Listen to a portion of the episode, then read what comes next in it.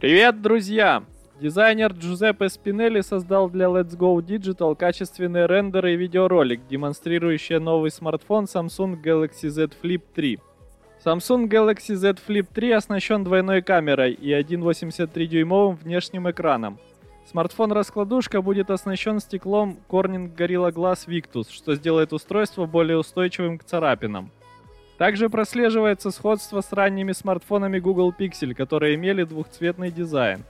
Стоит отметить, что первый Samsung Galaxy Z Flip имел 1,1 дюймовый экран, на котором отображалось гораздо меньше информации.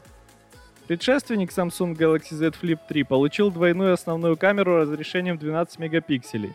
В этот раз камера снова будет двойной, однако модели расположены вертикально, оставляя больше места для внешнего экрана.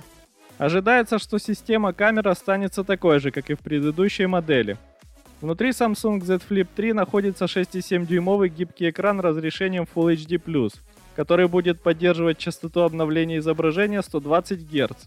Фронтальная камера будет иметь разрешение 10 мегапикселей. Емкость аккумулятора составит 3300 мАч. При этом смартфон будет поддерживать 15-ваттную зарядку. Выход смартфона ожидается в августе вместе с Samsung Galaxy S21 FE и Galaxy Z Fold 3.